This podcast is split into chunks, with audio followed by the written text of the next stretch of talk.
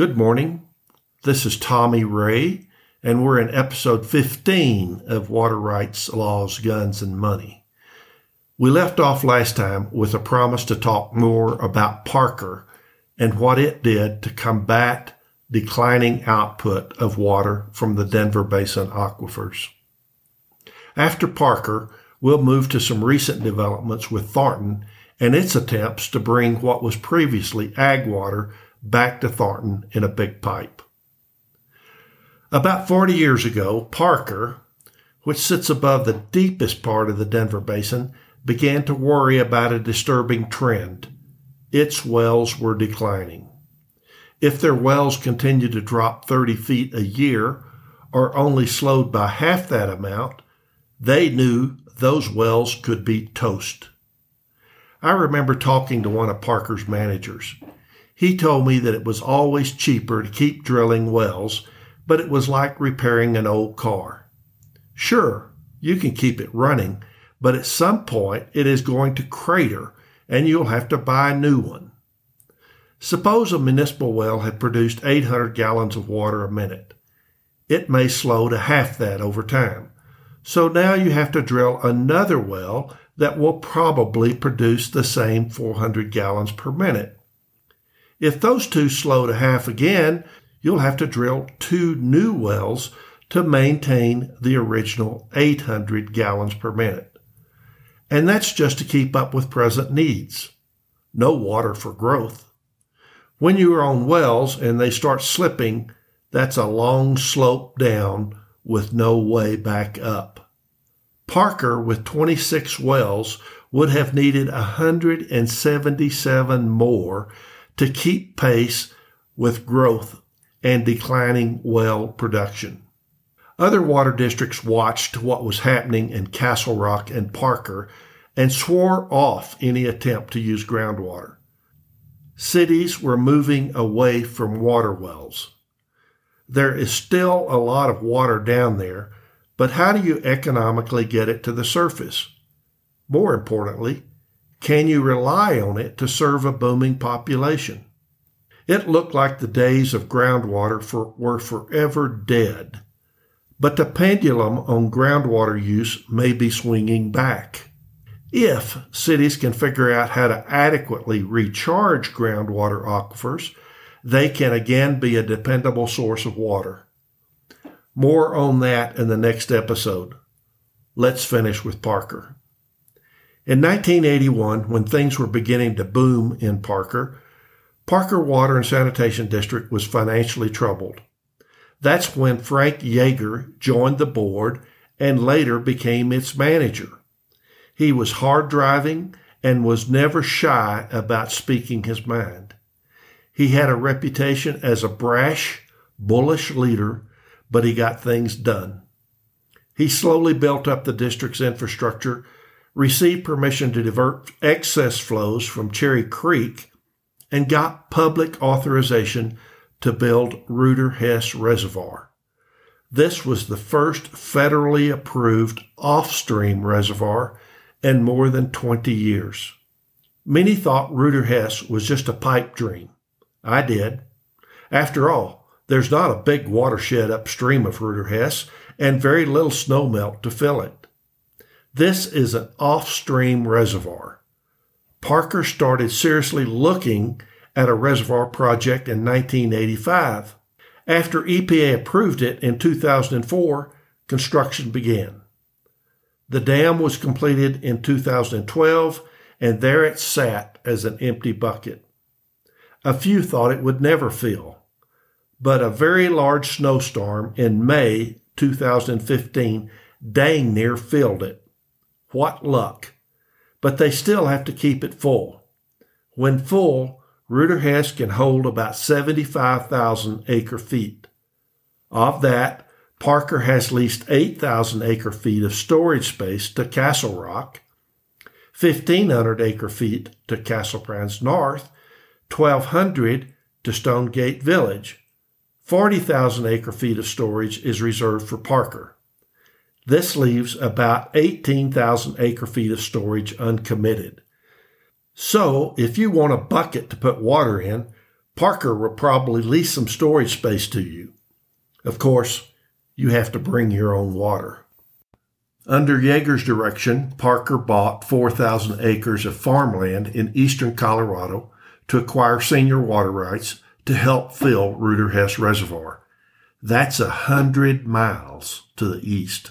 Yep, a pipeline is in the planning stages. Colorado is truly hurting for water. Bruce Lytle with Lytle Water Services has helped Parker with its planning to fill the reservoir. The reservoir contains both surface water and water from the deepest aquifer, the Laramie Fox Hills. Jaeger, by the way, retired in 2013. It is reported that his brash ways may have run up against his board and he was asked to leave. Don't know that. Rueter-Hess Reservoir was originally sited in 1991. Of course, to make it work, Parker had to jump through all the environmental hoops and water court action to adjudicate a new water storage right. Lytle used heavy duty water rights modeling to make all this happen. He developed a reservoir operational model to demonstrate purpose and need related to obtaining a Section 404 permit for the reservoir. Maybe we'll try to explain some of this modeling later, but for now, know that this is where water rights engineers earn their keep. Computer simulations take into account all water rights, all stream flows, etc. They are complicated, but are needed to explain to opposing experts and the judge how it works. At the same time, Parker joined the South Metro Water Supply Authority to be able to access existing pipes owned by Denver and Aurora under their WISE program. Infrastructure is critical to moving water around to keep all water rights holders satisfied.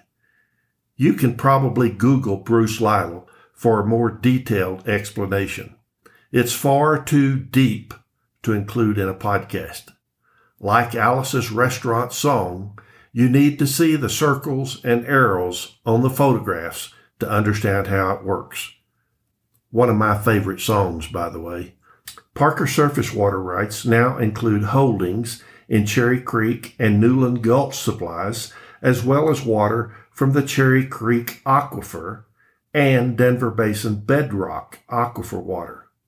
They also have about 4,000 acre feet of ag water from its Logan County farms in eastern Colorado, again, about 100 miles away. They have the right to their reuse water.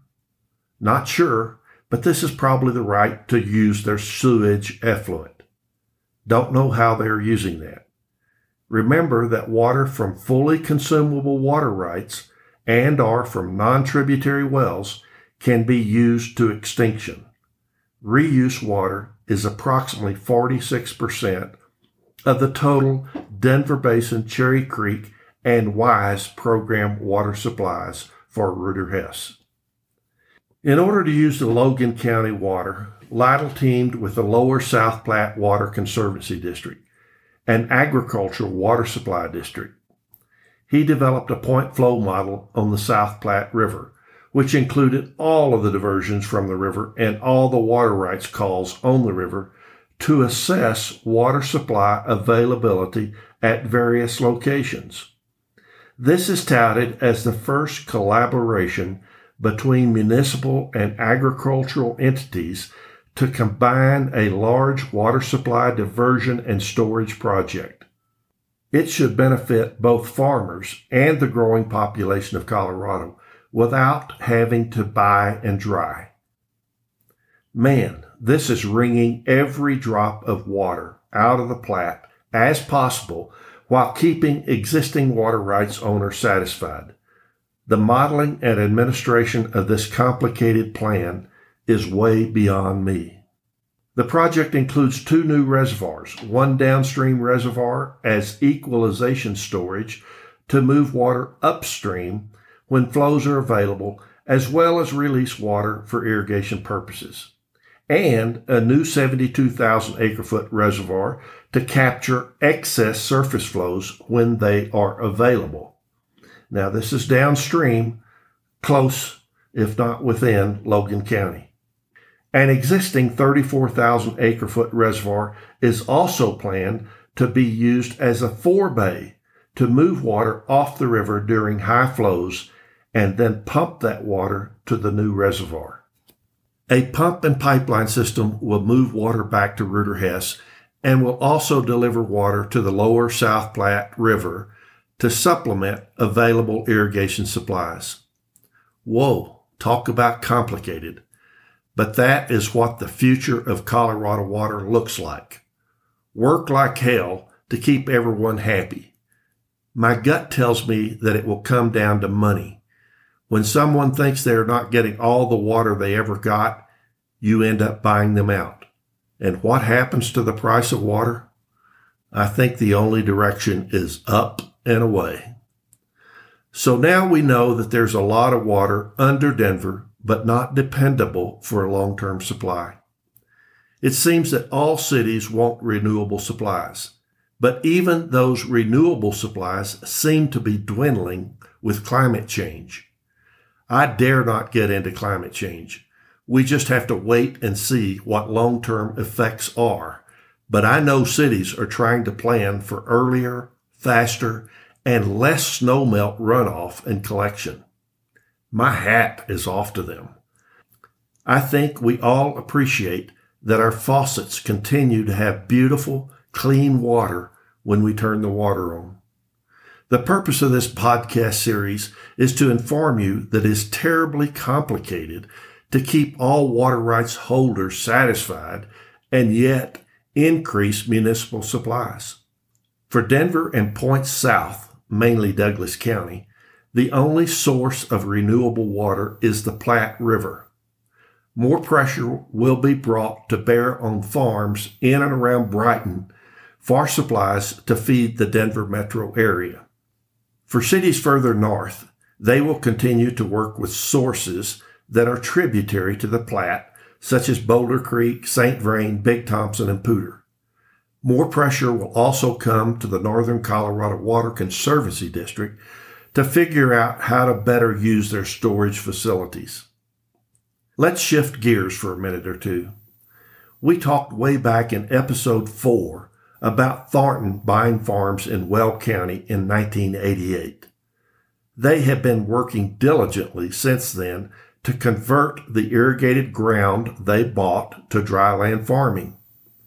Thornton successfully transferred the water in water court to municipal use and began planning its 75 mile 42 inch diameter pipeline to Thornton. Then, both Larimer and Weld County opposed the transfer of water out of their counties. Larimer County used the 1041 process to delay and deny construction of the pipeline. Weld County used its use by special review permitting regulations to deny Thornton's permits. Is that right? Should one county be allowed to thwart the plans of another? Disagreement over moving water from one county to another seems similar to interstate disagreements. There should be an overarching body that can make a decision on what is best for the state. Is it best for the state that Thornton spent all that money and effort and have to leave the water it legally owns just sit? What will Thornton do for its future water supply? Are they going to have to attack that portion of the Platte that is in Denver and Adams County? That ain't much, and it's in demand by others. In short, we need a King Solomon to divide the baby. In this case, it seems to me the governor of our state has to step in and help one side or the other. Politicians don't like to ruffle feathers, so as this is not something the governor is anxious to do, but he should. I thought Thornton would have to sue Larimer and Weld counties to force the court to rule on whether or not Thornton can move water out of these two counties. There should be some way to settle disagreements between counties, and son of a gun, there may be. at least for the Weld County portion. There's a state statute that can be used to overrule county commissioners' decisions. I looked it up and will discuss it in a minute. Here is the latest on what is happening with Thornton. Since the Weld County Board of Commissioners' decision to deny the City of Thornton's application to build its water pipeline through the county, Thornton City Council has voted to use a state statute to overrule the Commissioner's decision. The statute will allow Thornton to bypass the Weld County Board's decision and commence pipeline construction. Wow. This could be one of those situations where the Weld County Commissioners direct the Weld Sheriff Department to go out and stop construction. I wonder if they will have to draw their guns to make that happen. We may not be done with guns and water rights yet. If Thornton can bypass the county commissioner's decision, this will allow them to skip an otherwise lengthy and cumbersome process for getting their pipeline approved. Thornton feels like time is running out. Thornton's goal is to complete its pipeline from a reservoir near Fort Collins by 2025. So far, the city has built six miles in jurisdictions where Thornton has negotiated agreements. However, the two longest sections, one in unincorporated Larimer County and the other in unincorporated Weld County, have faced setbacks. Thornton believes it has worked hard to follow all of the processes and regulations required in every jurisdiction the project will impact. But at the end of the day, it was up to the county commissioners. So that may get Thornton past Weld County, but not necessarily Larimer County. The Larimer County Commissioners denied Thornton's application for a 1041 permit to build the pipeline in 2019. This has led to ongoing court battles between the city and Larimer County. The state statute that could essentially reverse the Weld County's commissioner's decision is in Colorado Revised Statutes 30-28-110, subsection 1, subsection C, which allows a utility that is financing and authorizing the construction of a project to overrule a denial by a county board of commissioners. Okay, so I went and read 30-28-110 of the statutes. Remember, I am not an attorney, but here's what I think it says. Section 1A says that a planning commission may deny a project. Section 1B then says that the county commissioners overruling that planning commission can reverse the denial and allow construction to go forward. But in Thornton's case, it is the county commissioners themselves that are denying Thornton's application. So section 1C comes into play. I'm going to read it and then interpret it as I read it. Here goes.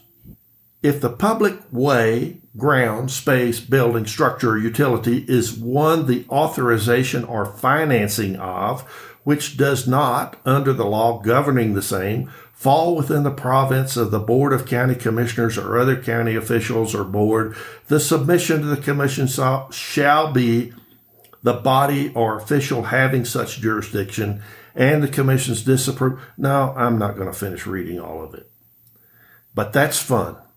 Actually, I love lawyers. They have to say it in a way that avoids misinterpretation. There's a big difference between misinterpretation and confusion. Here's what I think it says as it specifically applies to Thornton. If a pipeline's construction or financing does not fall under control of the Board of County Commissioners, the County Commissioner's disapproval may be overruled by Thornton. Lots simpler. Anyway, Thornton will use this statute to try to move its long overdue project forward. When the project was first proposed in the late 1980s, Thornton hoped to have it constructed and bringing water down by 2001. At least that was the plan. But since Larimer County used the 1041 process, a state sanction process, it may not so easily overrule Larimer County's position. Man, 1041 needs to be reviewed and maybe modified, are those counties at the headwaters of all our streams will have water control over all other downstream users. Does that seem right? Depends on who you ask, I guess. How much longer does Thornton have to wait? Gee, I'm glad I'm not Mark Koleber. Good guy. He has been patiently directing this project for Thornton for years and years. I think he is not going to retire until it's done. Mark, you may not live to be a 105. Good luck. One of the purposes of this podcast is to suggest that our rules for moving water need to be changed. I think this even includes parts of our 100 plus year old doctrine of prior appropriation. After all, as time marches forward and society changes, our laws change. That's the way the founders of our country intended it. They knew that specific laws couldn't serve us forever. Things change. I don't have meaningful suggestions, but a state appointed commission could dig into ways to fairly make changes to the cumbersome system we now have to administer water and water rights. This should include the 1041 process, our priority system, definition of non-tributary, and other outdated laws and regulations that hinder rather than promote better use of our water resources. I'm sure there are experts out there that share my opinion on how cumbersome our process is today. Come on, legislators, Start talking about a new approach rather than having to bend over backwards to make the old system work. Yep, it will require a lot of hearings to get it right, but something should happen. Go for it. Let's hear from experts that will weigh in with their opinions. Time for us to stop. Let's go listen to our mountain stream. Next time, we will begin to discuss aquifer storage and recovery projects, ASR. This is a way to once again utilize groundwater. Okay, see you next time.